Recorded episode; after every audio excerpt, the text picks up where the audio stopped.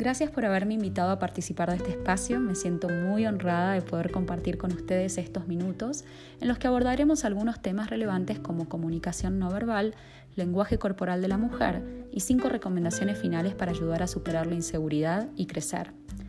Mi nombre es Nicole Dupit, soy argentina de nacimiento y estoy viviendo en Colombia hace más de un año y medio. Muy feliz de estar en este país. En el ámbito profesional me desempeño actualmente como gerente comercial en Google Colombia y además participo activamente de los esfuerzos que desde la compañía impulsamos para llevar mensajes y sobre todo abrir espacios relevantes con diferentes comunidades de mujeres.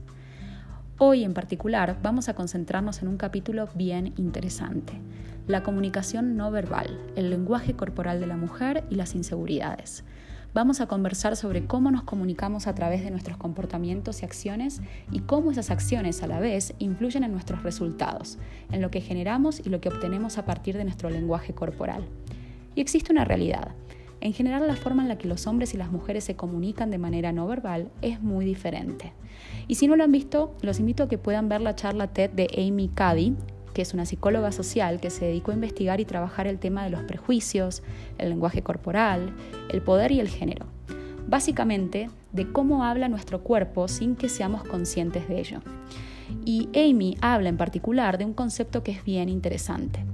El cuerpo puede afectar la mente, la mente puede afectar el comportamiento y a su vez el comportamiento puede afectar los resultados introduce un concepto que no deberíamos olvidar, que es el de fingir hasta transformarse. La postura corporal, el lenguaje corporal importa.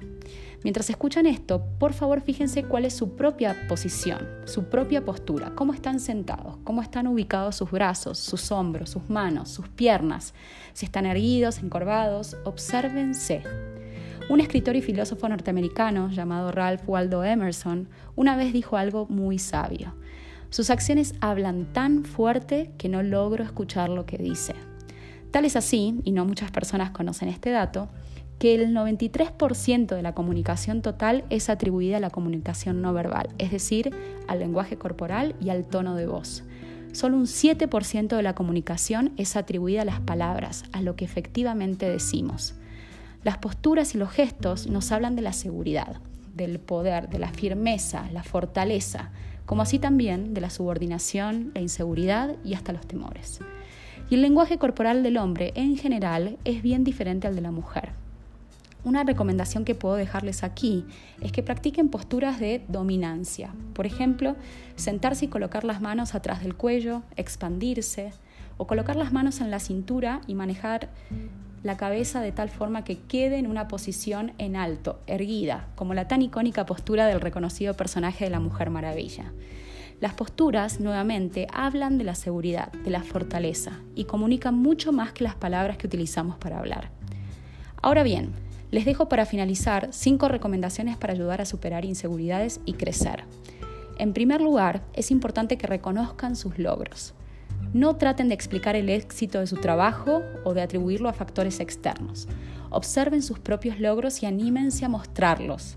Les sugiero aquí que puedan tomarse unos minutos para pensar en algunas de las cosas que lograron durante los últimos años y seguramente se darán cuenta de todo lo que pudieron realizar. Sean dueñas de su éxito, apropiénselo. En segundo lugar, les recomiendo que se contacten y creen su propia red. Esto es algo que se perfecciona con la práctica. Aquí no hay recetas mágicas. Piensen en las redes de contacto como una oportunidad para aprender más sobre los demás, para perfeccionar sus habilidades sociales, para relacionarse con nuevas personas y hasta incluso para compartir sus experiencias. En tercer lugar, busquen las formas de poder capacitarse permanentemente. Este es un punto absolutamente clave para el desarrollo personal y profesional. En esa dirección, una se siente mucho más segura y más confiada en sus propios conocimientos y experiencias. La capacitación es una herramienta esencial. Y no solo eso, además es importante que multipliquen sus aprendizajes. Por ejemplo, pueden ayudar a otras mujeres con el conocimiento que ustedes mismas adquirieron y así ir formando un círculo virtuoso de aprendizaje. En cuarto lugar, es importante dejar de pedir validación. Y es absolutamente natural querer pedir una opinión o consejo a los demás, pero no permitan que eso altere lo que desean, lo que están haciendo o su propio valor. Confíen siempre en sus instintos. Por otro lado, es importante dejar de pedir perdón y dejar de decir siempre que sí a todo lo que nos piden. Antes de decir que sí, les recomiendo que puedan hacerse algunas preguntas, como por ejemplo, ¿esto es interesante para mí? ¿Esto me hará mejor en mi trabajo o en mi vida personal? Y la última recomendación que quisiera compartir con ustedes es principalmente una invitación para que se animen a cambiar, que se animen a salir de su zona de confort, para experimentar nuevos desafíos, nuevas experiencias, para aprender y hasta incluso crecer. Pregúntense, ¿qué harían si no tuvieran miedo? Y piensen qué es lo que las detiene a hacerlo. No hay que permitir que el miedo nos paralice, no hay que preocuparse por fallar, hay que tener el valor de buscar las cosas que se desean. Y hasta aquí llegamos. Espero les haya resultado útil y que puedan darse el espacio para reflexionar sobre ustedes mismas, lo que expresan con sus posturas, con sus gestos, con su cuerpo. Que se den el espacio para reconocer sus logros, para practicar incluso la autocompasión, para continuamente buscar formas de crecer en lo personal y profesional. Y por sobre todo, que puedan ir en busca de lo que desean, enfrentando miedos y animándose a cambiar. Después de todo, de eso se trata la vida, ¿no? Muchas gracias.